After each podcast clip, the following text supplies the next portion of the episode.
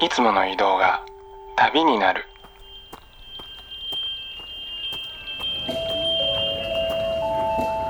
音で巡る30分間の小旅行へご案内します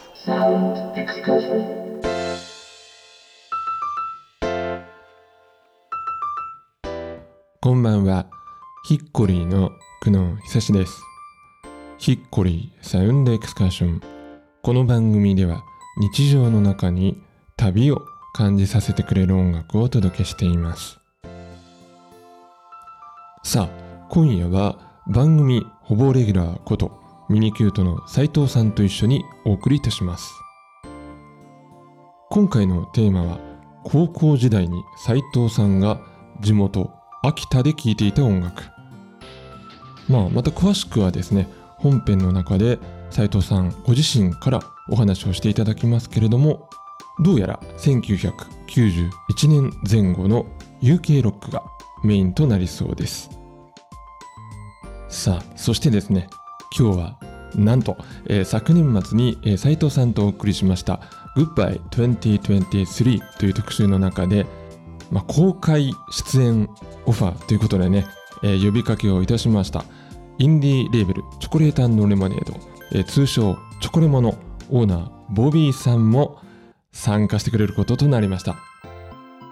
まあボビーさんにはですね、えー斉藤さんの選曲を、まあ、僕と一緒に聴いてコメントしていただくというだけではなくまあチョコレモがミニキュートのファーストアルバムをリリースして以来えー藤さんとボビーさんはですね20年近くにも及ぶご友人ということなので、まあ、そんなボビーさんと斉藤さんの思い出話、えーそして、まあ、僕も含めましてほぼ同世代3人によります。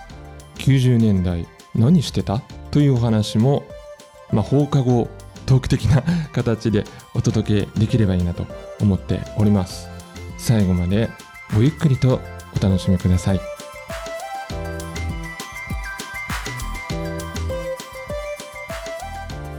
ヒッコリーサウンドエクスカーション。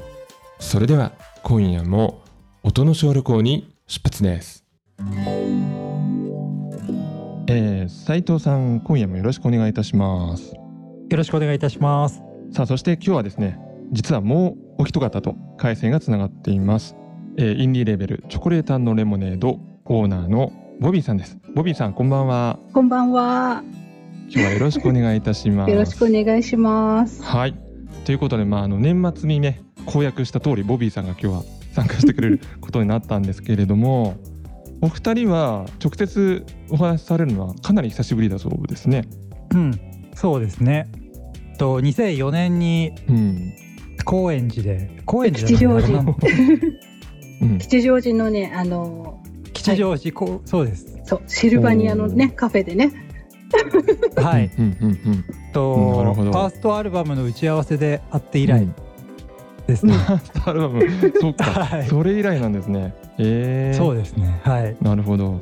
まあその後もまあ一応じゃあ SNS とかでつながってみたいな感じですね。そうですね。なんでも全然久しぶりな感じは全くしてないんですが、実は話すのはすごく久しぶりです。久しぶりということですね。はい。なるほどね。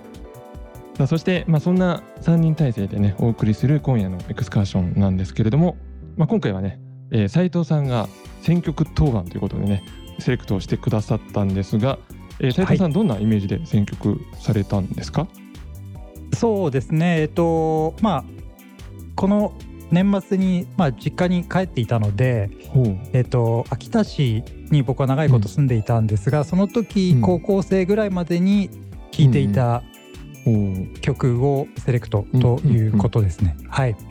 時代で言うとじゃあ90年代。うんとね時代はね、うん。91年と92年です。高高校時代の1年生2年生うん3年生ぐらいの頃うんうんうんに、えっと購入した CD をそのまま久能さんに音源を渡してあるので、はい。なるほど。わかりました。そして、まあ、ボビーさんねあのこの頃912年っていうとどうですか？その頃の音楽ってやっぱりお好きですか？ああ、もう、やっぱり最初に聴いた音楽ってずっと残ってるから、うん。うんうん。もう、もう今も聞くと、なんだろう、わーってなっちゃう。うん、わーってなっちゃうね。まああの世代的にはほぼ僕らと一緒ですもんね、ボビーさんもね。うん、そうですね。わかりました。さあそれではですね、えーそんな斉藤さんがセレクトしてくださいましたプレイリストをみんなで聴いていきたいと思います、えーまずはこちらの曲からですはい、え1曲目はブリッジで「ウィンディアフタヌーン」という曲でしたはいこれはえっと僕がね大学受験の2日前ぐらいに、ほえっと秋田市にあるフリーウェイっていうまあ今はないんですけどう ちょその当時時はちょっと洒落たはいは CD ショップでいうん。買ったこっちはシングルですね。ブリッジっていうのを初めてしなんか雑誌かなんかで見て、はいはいはい。えっと、シングルうん「ウィンディアフタヌーン」っていう3曲入りの CD を買ってその音はいはい。源ですね、なんでちょっとねあのアルバム、うん。ファーストアルバム「スプリング・イル・フィル・フェア」かな、うんうん。とはちょっとミックスが違いますねこれ。あなるほど。はい、ボビーさんね、まあ、ブリッジは多分お好きだと思いますけど いかがですか？これ聞いて。うん、もうブリッジは、うんもちろん聞いてて、でね、トラットリアから出るのも一通り最初からずっと追ってたんで、最初の頃は。インディーの頃から見てたとかそういう感じでもなかったのかね？インディーの頃、東京でああ、なんか名前は知っていたけど、聞いたことはなくて、で、トラットリアから出てから初めて聞いて、そっかやっぱそこが、がスタートって感うん、じですね、そこで初めて入手できて、やったーみたいな。斉藤さん音楽的にはどうですか？この「ウィンディアフタヌーン」って曲については。うん。のまあ大好きな曲ですけど、僕はなんかこうシングル聴いた時よりはそのアルバムのミックスの方が好きで。あそうなんですね。うん。そうで本当はそっちの方が好きなんだけどうん。なんか思い出込み あで今回はシングルの方から、うん。シングルの方がちょっとねその当時のこうポップスっぽいっていうかこう低音と高音が持ち上がってなんかどんしゃりな感じのちょっときらびやかはなサウンドになっていて、いはいはいなるほど。うん、洋楽っぽいのはやっぱアルバムのミックスの方なんですけどうん。まあ思い出込みです。うん、なるほどね。なんか本当うん。あの、あと時代的に言うとやっぱりそのフリッパーズギターが解散してなんかその後でそのフリッパーズみたいなバンドがないかなって探してる時期に今出たみたいなイメージがあるから、なんそうですね。この曲なんかはズバリそこのど真ん中に来たかなっていう なんか印象がありますね僕の中ではね。え2曲目はジーザス・ジョーンズで「リアル・リアル・リアル」という曲でした。はい。なんか思い出話ばっかりで恐縮なんいですけどやいいですよ、いいですよ今日はそれで。すいません。はい。これはね、夏休みのね、うん、えっ、と、予備校に、予備校というか、塾にいいですね。うん行くふりをして、秋田駅前にあったタワーレコードに行って、うん。買った思い出のあ CD の中の一曲ですね。うん。あ、すでにもうタワーレコードがあったんですね。じゃあその時にね。結構ね、前からあって、ただその時はなんか洋楽しかなくて、あの、なんか細長い紙のボックスに CD あがったあったあった。ありましたね。あったんですよね。あの箱取っとけばよかったなって今でも思うんですけど、わかるわかるうん、その時代にうん。うん。買いましたね。なんか洋楽うん多分、自分で買ったの4枚目とかそのぐらいの CD だったと思います。ボビーさんどうですか？ジーザス・ジョーンズって撮って全ますか？然通ってないです。通ってない。あ、意外でしたね。そうね、か。なんか雑誌とかでは見るけど、なんか聞くのは違うのみたいな感じで。うんうん。あ、そういう感じかそ。なるほどうね。ん。全然実は通ってないです。ちょっとあれですよね、男の子っぽいっていうか、うん。男の子が好きそうなサウンドかとは思いますね。まあね、ボーカルのあのマイク・エドワーズはすごいイケメンで、僕もライブ見たことがあっへてー、あ、そうなんですね。すごい背が高くてはいはいね、かっこよかったです。うん。うん。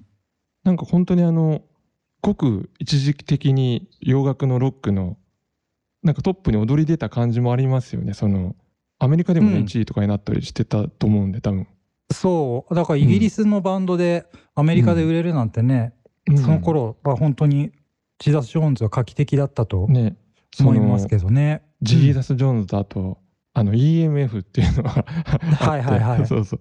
その僕セットでちょっとねイメージ残ってるんですけど。EMF いいですよね。いいですよね。 Unbelievable がね。あれしか知らないんですけ EMF ど、はうん、僕あの電気グルーヴが2部だった頃の「オールナイトニッポン」にハガキを出してすごい。EMF の T シャツはなんか当選した記憶がすごい。あすごいですね。あります。うん、えー。うん、なんかそ今思い出しました。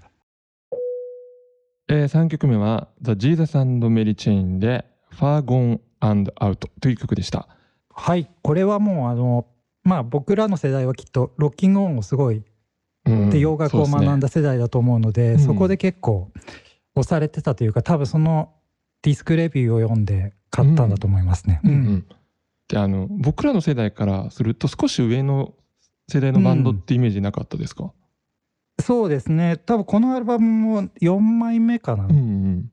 なのでえっと多分本来は本当に好きな人は多分ねファーストのまあそうですよね。アルバムが好きなんじゃないかなと思うんですけど、僕は多分この辺ロッキングオンとかあと布袋さんが NHKFM でやってた「ミュージックスクエア」っていう番組でかかって、うん多分買った記憶があります、ああね。そううん。僕多分その番組の同じ枠のね渋谷陽一さんの週を聞いてたと思う、多分。えーあなるほど、そうですよね。うそうそう。渋谷陽一の特集だったのかな、どっちかで聞きましたね。うん。水曜日と木曜日とか、なんかそんな感じでしたよね。そうですね。渋谷さんの方でもかかる可能性が大きいですね、うん。ジーザさんのメリチェンはね。どうですか？ボビーさんは。ね、やっぱり、そう、なんか、ファーストから聞きたい派だったんで、リアルタイムはここだったけど、ファーストから聞いてたかも。ボビーがいる頃みたいなね。本家のボビーですね。そう本家のボビーがドラム叩いてる頃から聞き始めて、うん。やっぱ好きなのは初期かなって感じです。そっかそっか、うもん。う今でも普通に聞いてる感じですかね。聞いてる、うんと、やっぱかっこいいですよね。うんなんか全部最初から通して聞きたいっていうか、時代の変化ね、すごいうん出てるから、うんうん面白いですよね。メンバーもね、変わっていくし。まあそうですよねうんうん。ボビーさんはそのなんとなくあの日本のインディーをすごくよく聞いてるイメージあるんですけど洋楽なんかもやっぱ同時進行で聞いてたんですか？当時当時、あの、フリッパーズのやってたラジオで、マーシャンズ・ゴーホーム、ああおはいはい。うん長野県入らないんだけど、録音してもらって送ってもらっていて、で、やっぱそこから、ましいな、ん。そう、あの、宝島とかにね、曲目リストとか載ってたから、そういうので載ってチェックして、ましたね。う、うんん。聞いてました。基本的にそこで紹介される曲大好きみたいな。単う純に。ん。なるほど。曲目リストに載ってて、まあ、ラジオで流れたらそれを調べて買いに行くみたいな感じですか？ああ、そんな感じです。うん。ねあの斉藤さんも多分そのマーシャンズ・ゴーホームの存在は知ってたかと思うんですけど、音源聞けなかったですよね、当時ね。いや、僕ね、存在も知らなくて、なんか友達から後にこう、音源をいただいたりとか、そういう感じで知った口なんで、僕もだから今話題に出てましたけど、宝島で割とその辺のディスクレビューとかは見て買ってましたよね。えー、4曲目は「ティーネージファンクラブで「What You Do To Me」という曲でした。当時はね、これあんまりピンときてなくて、実はあおの、お音楽を一緒に、洋楽を一緒に聴いてた友人にー、うん、売った記憶があってですね。あれそうなんだはい。今聞くとすごいポップなんだけど、はいはい、当時はなんかこう、ギターがすごい鳴ってるじゃないですか、ガーって。うん、でかいですねかなりね。うブレイクもそんなあるわけじゃないし、うんうんなんとなくよくわかんないなっていうふうに思って売ったんですけど、今聞くとめちゃくちゃいいっていううん感じですかね。うん。そうですね。まあ、これはもう本当時代的には本当にその、まあ、ニルバーナとかあのグランジとかの時代の、まうんあスコットランド版みたいな感じですよねこれアプローチとしてはね。そうですね。う。うんんティーネージファンクラブとかね、うんライドのセカンドアルバムとかもすごい好きで、あああセカンドね。そっちはすごいは聴いてましたね。ううんうんうんまあ、ボビーさんねティーネージファンクラブは好きですよねきっとね。ね、その、斉藤さんが好きじゃなかったギターがすごい好き。わかる僕もそうかなうんどっちかっていうとこれは。そううん鳴ってるギターが。うんうんうんなんかこのギターがこうなんかカッティングっていうかチャッチャって区切る感じの音の方が好きなのでディチーダス・ジョーンズとかみたいにこのダラダラはいダラダラこうなんかアコースティックギターかき鳴らすみたいにきあの弾いてるギターが最初よくわからなかったですよね。こうだるい感じというか、はいはいはいはいはい。そういう高校生時代を今思い出しますね。そうか。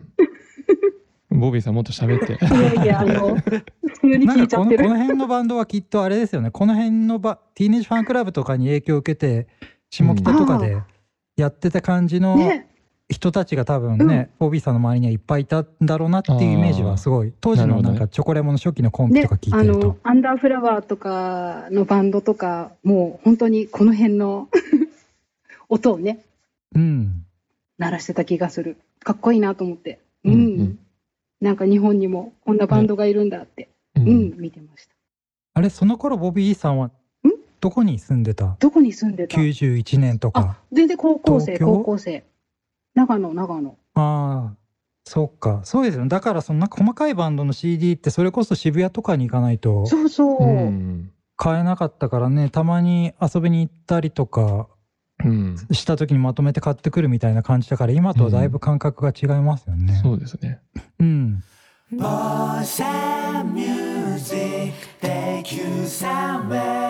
from the mountain to the ocean. Good sun. ヒ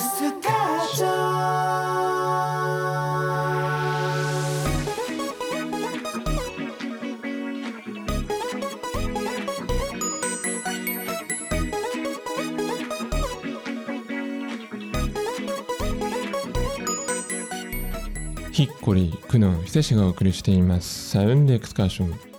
今夜はミニキュートの斉藤智康さん、そしてチョコレートレモネードのボビーさんと一緒にお届けしています。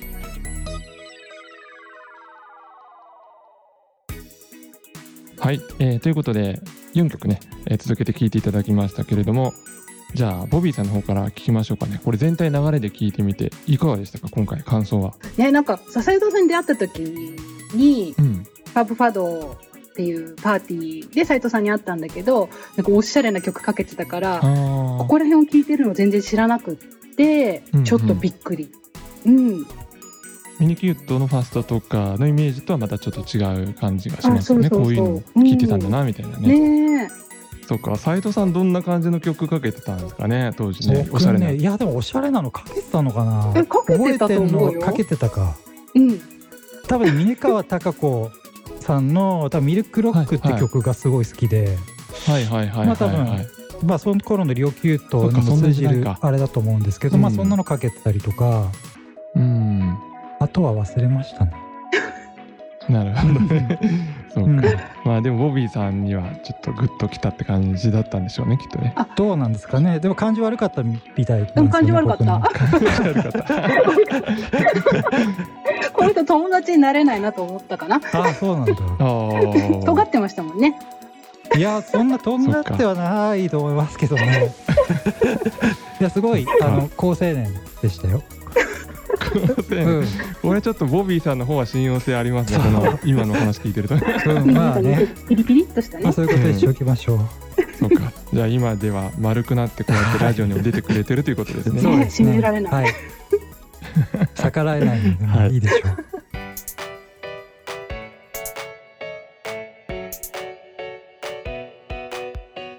あのちなみに今回ね斉藤さんの選曲はあの、まあ、秋田にあの帰省されてる間に、はい。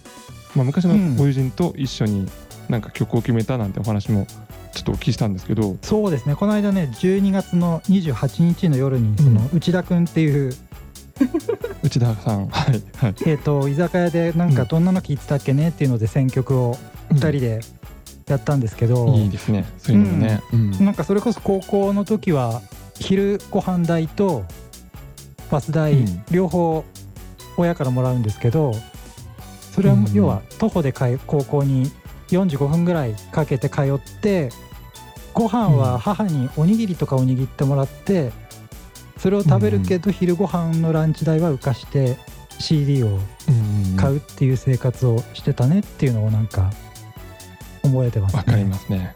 うん。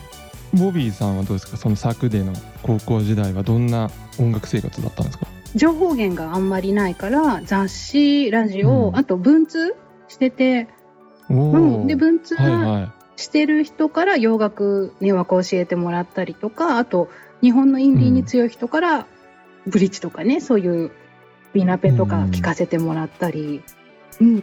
うん。そうそういうところからいろいろ仕入れてました。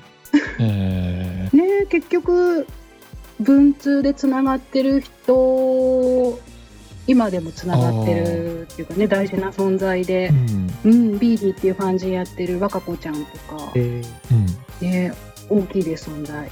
あとなんか彼女が中学生で自分が高校生とかそんな頃から、ううん、ん。文通してなんかすっごい中学生いると思って。やっぱりじゃあそういう話聞くと16、7から20歳ぐらいの間の出会いっていうのはかなり重要ですね。これ聞くとね、やっぱりね。大きいですよね、今もつながってうん。うん。ね、ここまで後を引くとはね。いやでもあれですよね。多分お互い久能さんも含めて3人地方都市に住んでたからうん。同じような体験をしながら音楽を聴いて、ねえなんか音楽探すのに必死っていうかね、そうですね、熱量が大きい、うん、うん。でもだから本当こんな CD 聴いてるのはなんかもう自分だけじゃないかって思ってるぐらいだったんですけど、うん。当時はね周りに誰もいなくて、うんなんかそれをやっぱり今こうやって話してその遠く離れた場所でその斉藤さんとかボビーさんもそういう同じような音楽聴いてたんだなって思うのは割と感慨深いですかね。そうですね。なんかこう知り合うことがなかったその当時の音楽好き。うんうんうん、それがこう全国の地方都市に点在していてうんその中で多分工藤さんとボビーさんもそうそうそういたんでしょういたんねで。しょうね。ううんんね、出会えるってすごい。うんね そうですね。ううんん。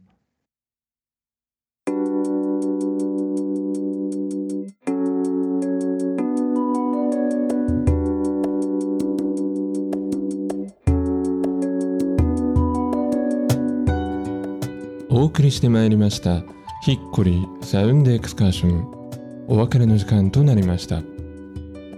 番組では皆さんからのメッセージをお待ちしております。今夜の感想や旅のエピソード普通のお便りなど番組ウェブサイトのメッセージフォームからぜひお寄せください。メッセージをご紹介させていただいた方でご希望された方には番組ステッカーもプレゼントしております。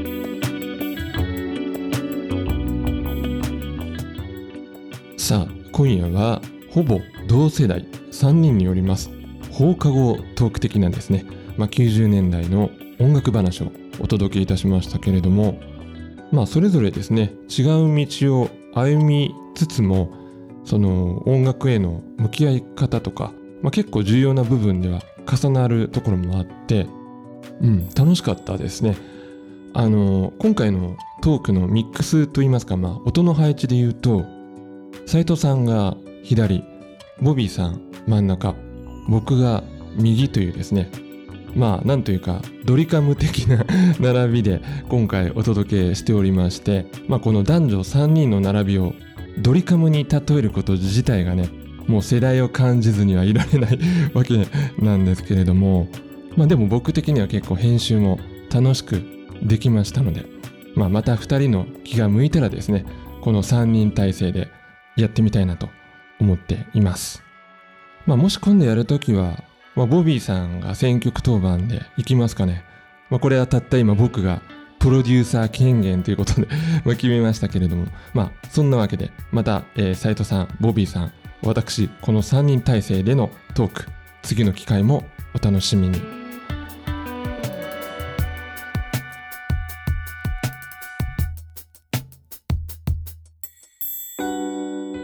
それでは来週も同じ時間に旅をしましょう。